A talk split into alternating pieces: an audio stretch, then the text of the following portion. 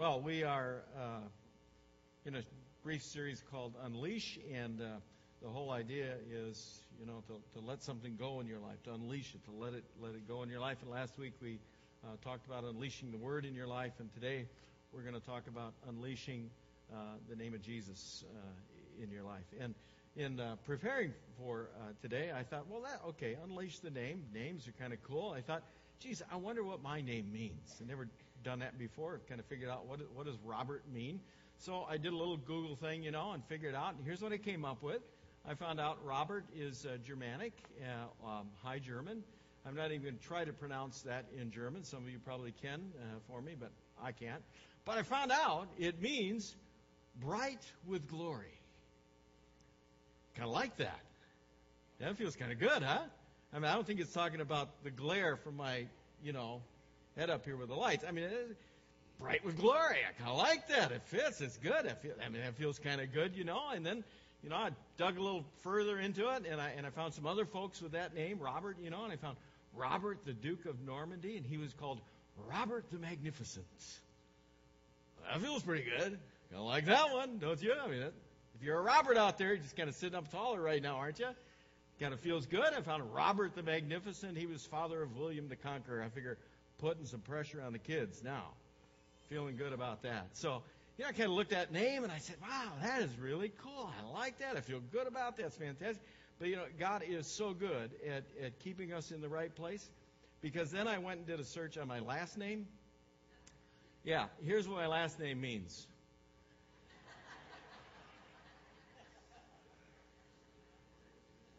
kind of bitter about that. You know? Yeah.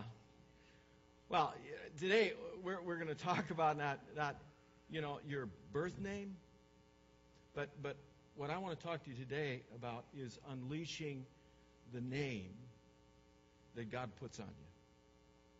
And this is really important uh, because if you can just get this morning what we're talking about and, and put this into your daily life, you can just start practicing to, to unleash this name uh, your preferred future that God has in store for you is going to become so much clearer for you. Uh, let's look at what we're talking about.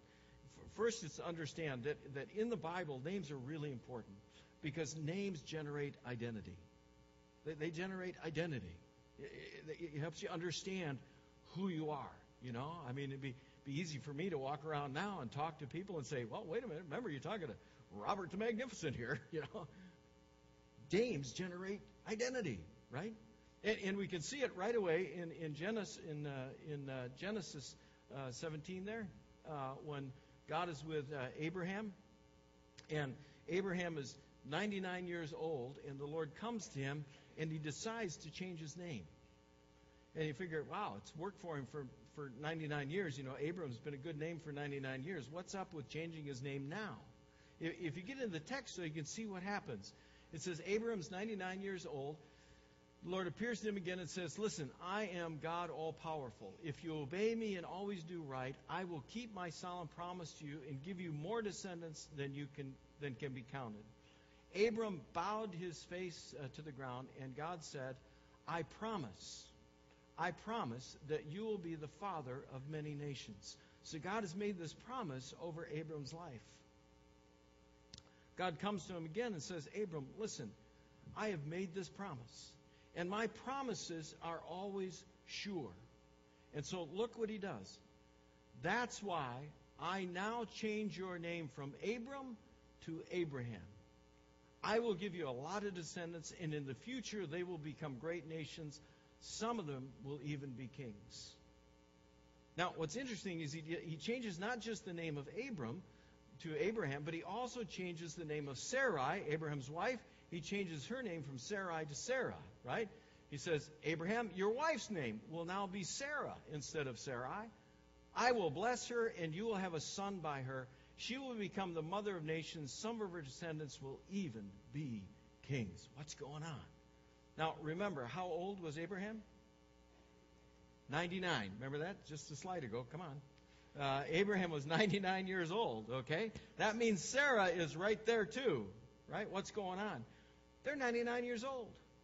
And God has spoken, spoken a promise over their life and said, Abram, you're going to be the father of nations. And, and Sarah, you are going to bear a son. You're going to be the mother of kings.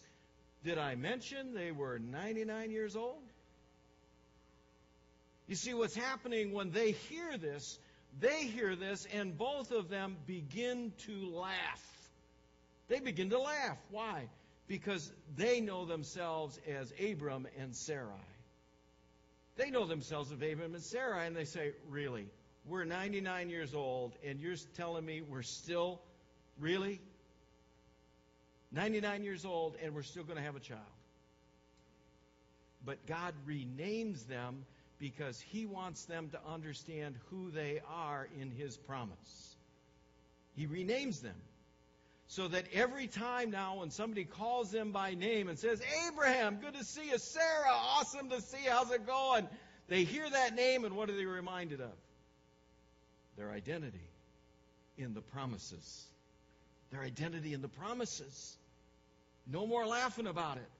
No more doubting it. You see, they may not be able to see it, but God already sees the preferred future that He has for them. And so He changes their name to say, listen, don't concentrate on who you were, concentrate on who I've made you. The identity in the name is the identity of what God's going to do in their life. With me? Pretty cool. Abraham was just Abram, and his name meant high exalted father. Abraham means father of a multitude. Sarai was my princess. Nice deal. But Sarah means mother of nations. Can you imagine Sarah? Imagine Sarah. For, for so long now, she has just been Sarai. And, and, and that's a nice name, and it's like little princess. It's cool. That's great. But in her culture, in her culture, the biggest, most important task a woman had to do in life was to bear a son. That was it. And for 99 years, it hadn't happened.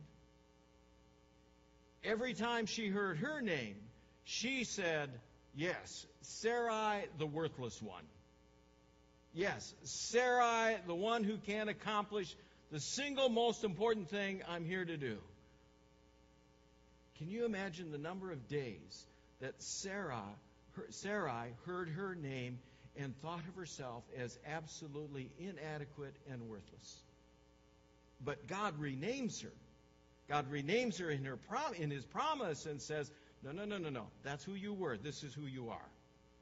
You are the mother of nations, and you're going to be the mother of kings.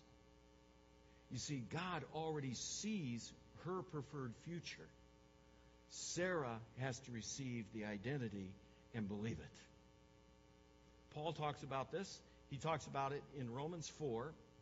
The challenge of this in our life is, is seeing and receiving what God's preferred future is for us, wanting to get stuck back here in, in what we see of ourselves, right? He says it this way As it is written, I have made you the father of many nations. He's talking about Abraham. He was appointed our father in the sight of God in whom he believed who gives life to the dead, and, now here's the important part, speaks of the non existent things that he has foretold and promised as if they already existed. Do you see what's happening? He changes their name. Why? Because for God, it's already done. For God, His promise is already spoken. It's a done deal for God, he can call him Abraham because he knows what Abraham's preferred future is. For God, he can call her Sarah because he knows she is going to bear a son and she is going to be the mother of kings, even though it hasn't happened yet. This is the challenge for us. The challenge for us is what name do you see and claim when you look in the mirror?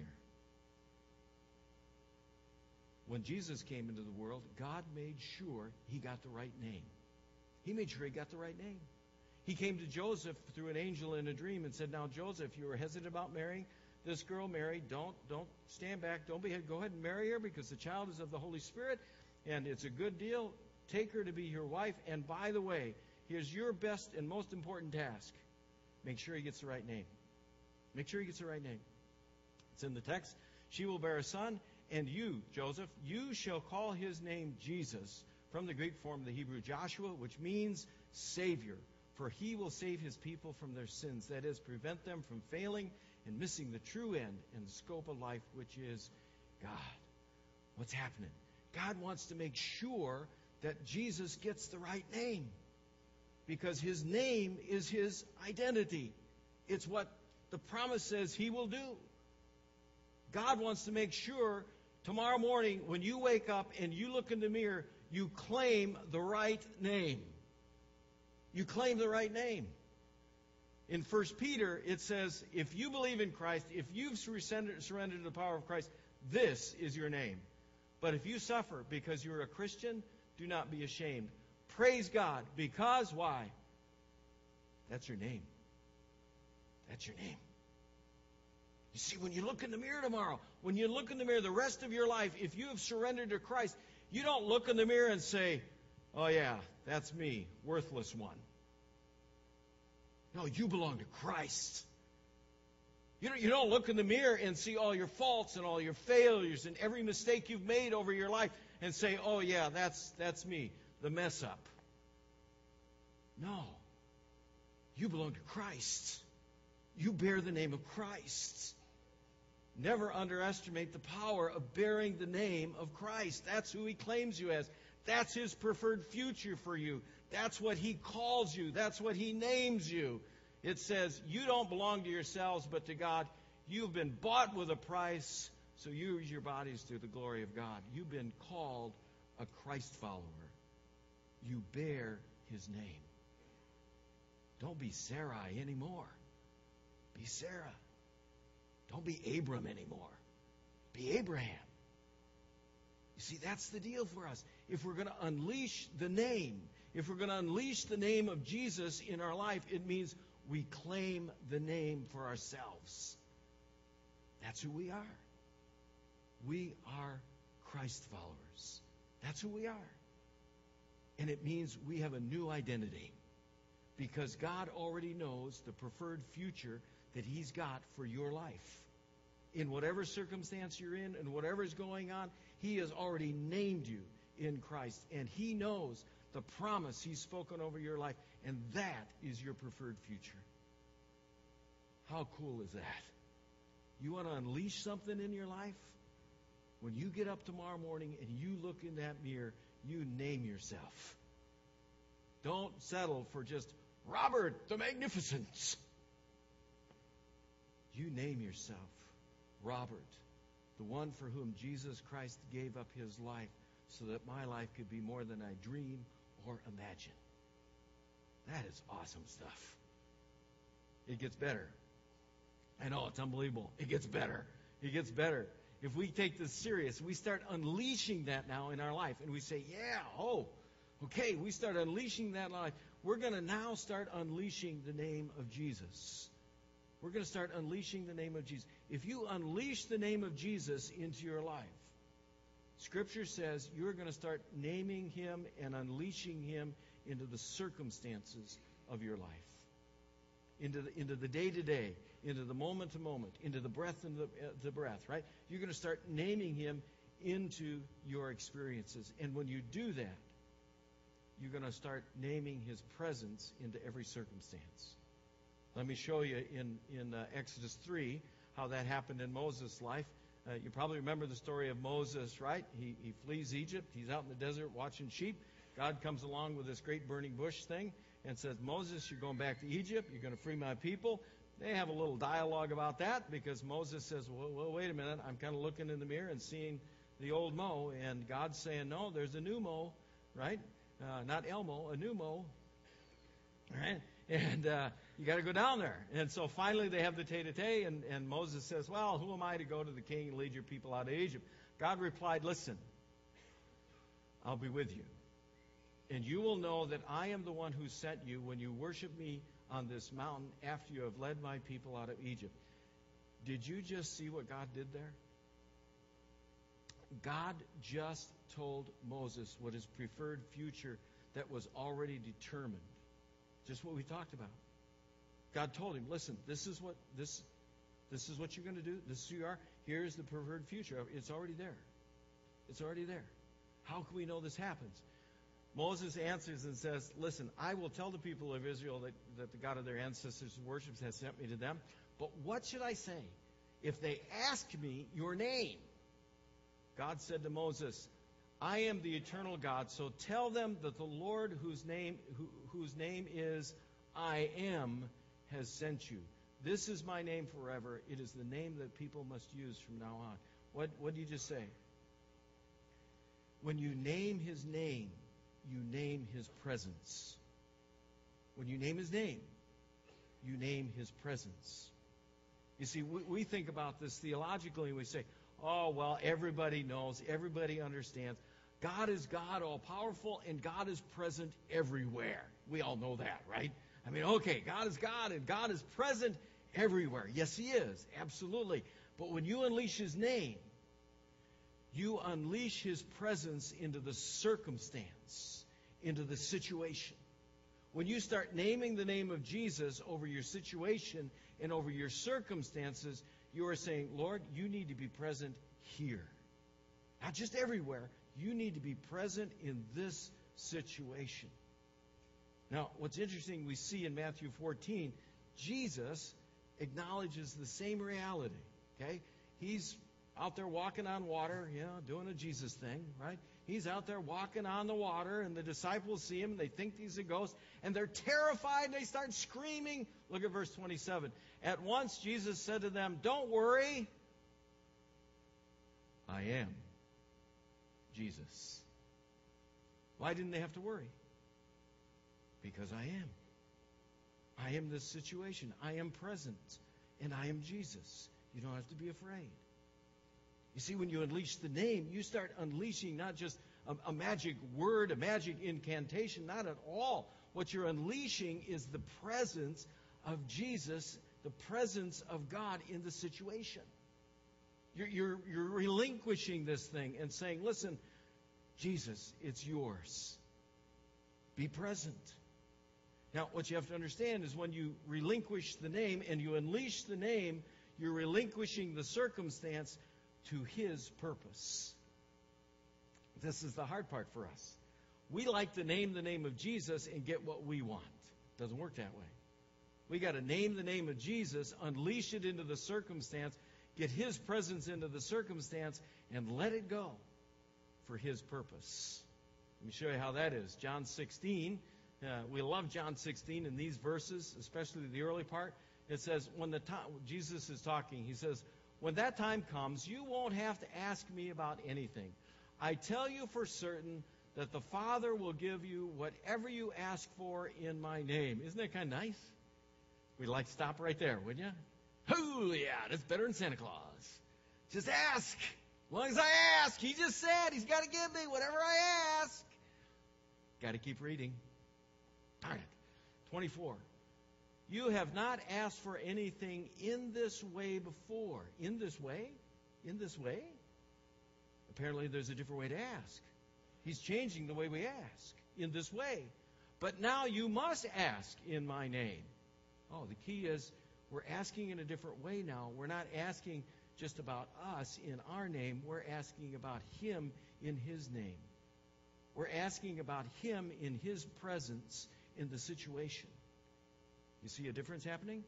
We're now saying, listen, Lord, we need your presence in this situation. We're going to name your name into our circumstance. And we know when we do that, we're no longer asking for ourselves. We're asking for you.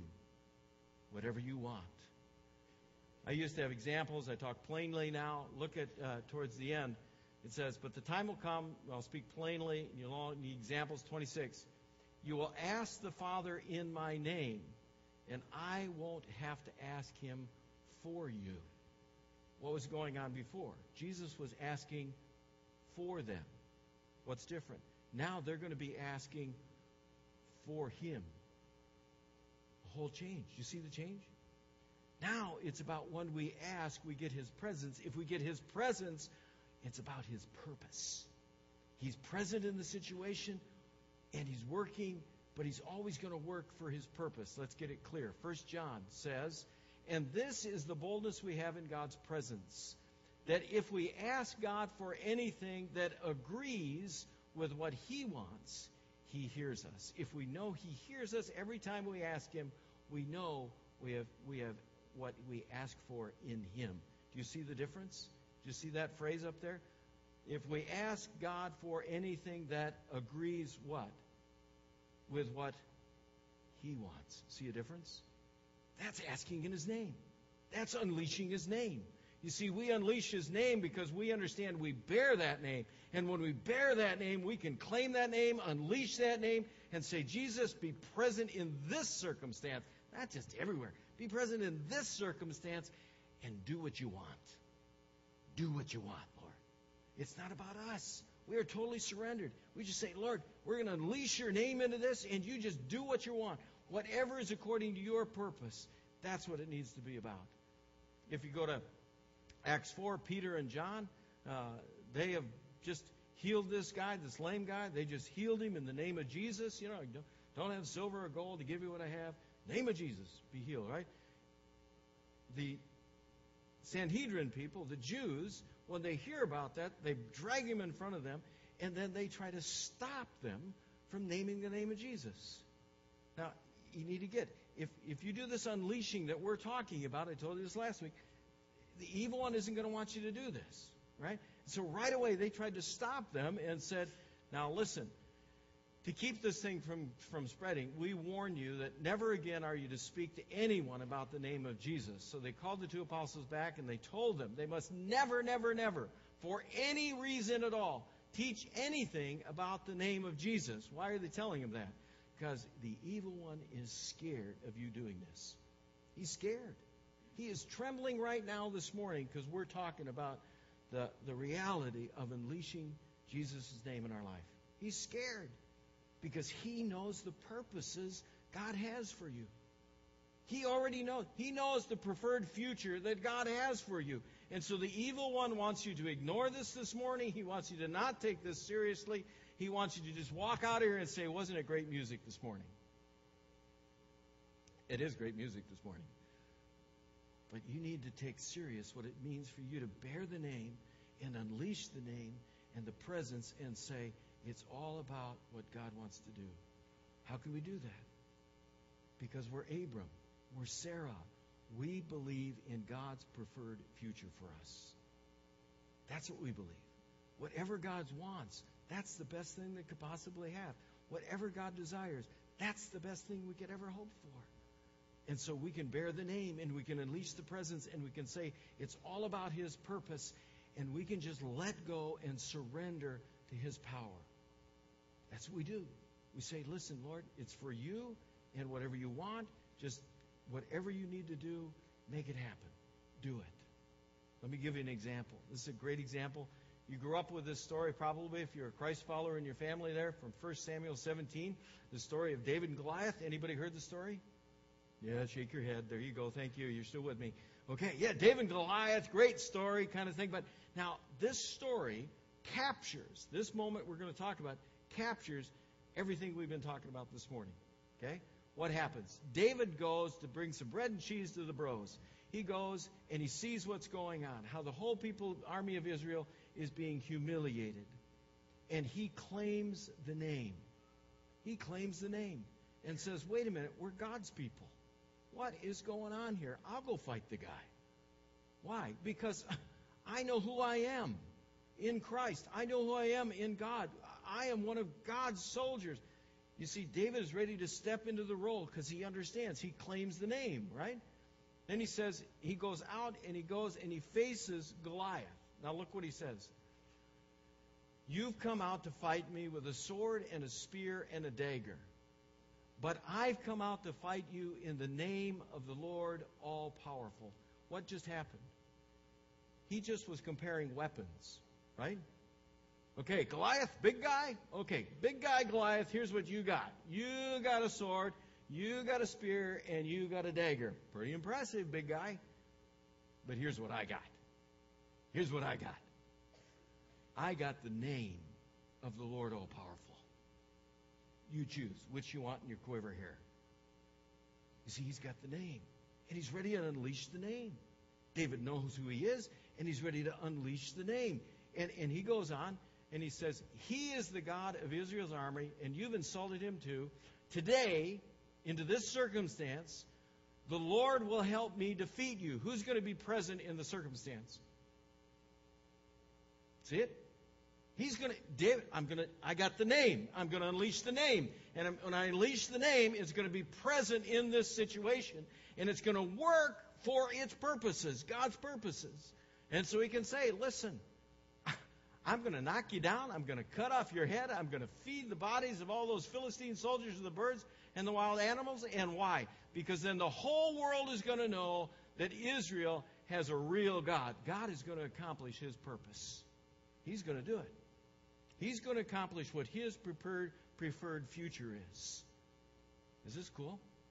Everybody here will see that the Lord doesn't need swords or spears to save his people. What does he need?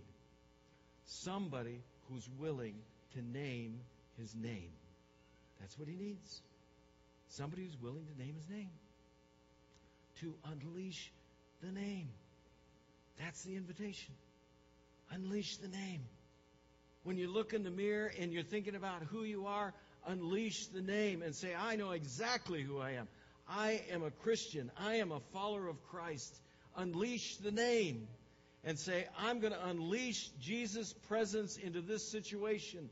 And I'm going to unleash myself to His purpose in whatever it is. And I'm going to rely on His power and not my own.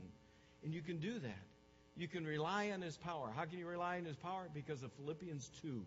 Philippians 2 tells us the power that is, at our disposal if we take this serious. He says, So God lifted Jesus up to the highest place. He gave Jesus the name that is above every name.